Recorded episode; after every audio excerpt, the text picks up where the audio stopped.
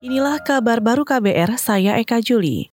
Saudara, tim gabungan pencari fakta kasus penyiraman air keras terhadap penyidik senior K P K Novel Baswedan mulai menelusuri nama-nama yang dicurigai terlibat dalam kejadian yang terjadi pada dua tahun silam itu. Salah seorang anggota T G P F, Ifdal Kasim, mengakui ada sejumlah nama yang banyak didalami berdasarkan hasil pemeriksaan perdana Novel Baswedan ketika menjalani perawatan di Singapura. Keterangan itu, kata Ifdal, sangat berguna untuk membantu mengungkap pelaku penyiraman air keras itu.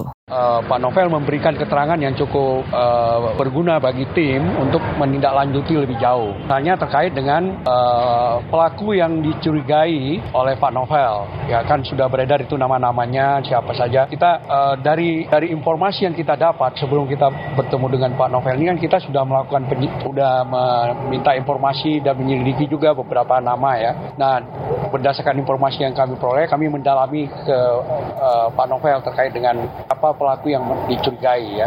Anggota Tim Gabungan Pencari Fakta atau T G P F yang juga bekas Ketua Komnas H A M, Ifdal Kasim, optimistis pelaku penyerangan terhadap Novel Baswedan bisa terungkap. Sementara itu, anggota T G P F lainnya, Nurholis, menjelaskan hasil temuan tim gabungan akan dipaparkan secara lengkap ketika masa tugas T G P F bentukan Kapolri itu berakhir pada dua pekan mendatang. Saudara, Komisi Pemberantasan Korupsi atau K P K memperpanjang masa tahanan Romahur Muzi, tersangka suap jual beli jabatan di lingkungan Kementerian Agama, hingga satu bulan. Juru bicara K P K Febri Diansah mengatakan, perpanjangan masa tahanan itu akan dimulai sejak dua puluh lima Juni hingga dua puluh empat Juli nanti.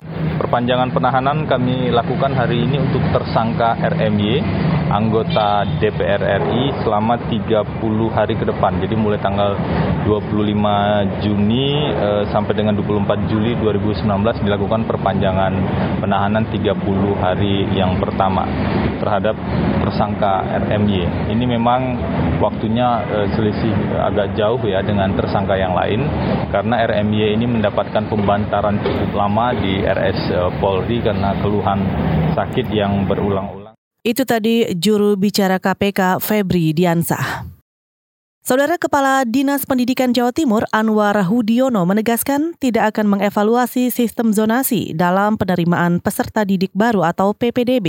Anwar menyatakan sistem zonasi sudah sesuai prosedur, bahkan sebelumnya sudah disepakati juga oleh para orang tua calon siswa baru. Tahun ini juga akan kita evaluasi ya. Kita nanti kan melihat melihat hasil setelah dilakukan sinkronisasi datanya ya.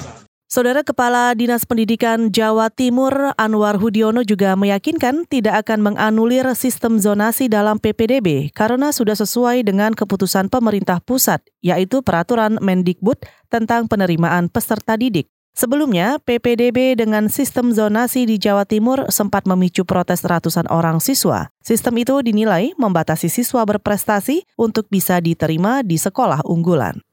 Menteri Ketenagakerjaan Hanif Dhakiri mendukung pendirian Pusat Studi Ketenagakerjaan khusus negara-negara kerjasama Islam yang tergabung dalam Organisasi Kerjasama Islam atau O K I. Pusat Studi Ketenagakerjaan itu akan didirikan di Baku, Azerbaijan. Dukungan Indonesia disampaikan Hanif ketika melakukan pertemuan bilateral dengan Menteri Tenaga Kerja dan Perlindungan Sosial Republik Azerbaijan, Sahil Babayev, kemarin. Menteri Ketenagakerjaan Hanif Dhakiri juga berharap Pusat Studi Ketenagakerjaan O K I bisa berperan sebagai pusat data dan pusat studi kebijakan yang mencakup isu-isu ketenagakerjaan. Misalnya, data Angkatan Kerja O K I atau Organisasi Kerjasama Islam, kondisi kerja, sistem pengupahan, dan penyelesaian sengketa. Saudara, demikian kabar baru, saya Eka Juli.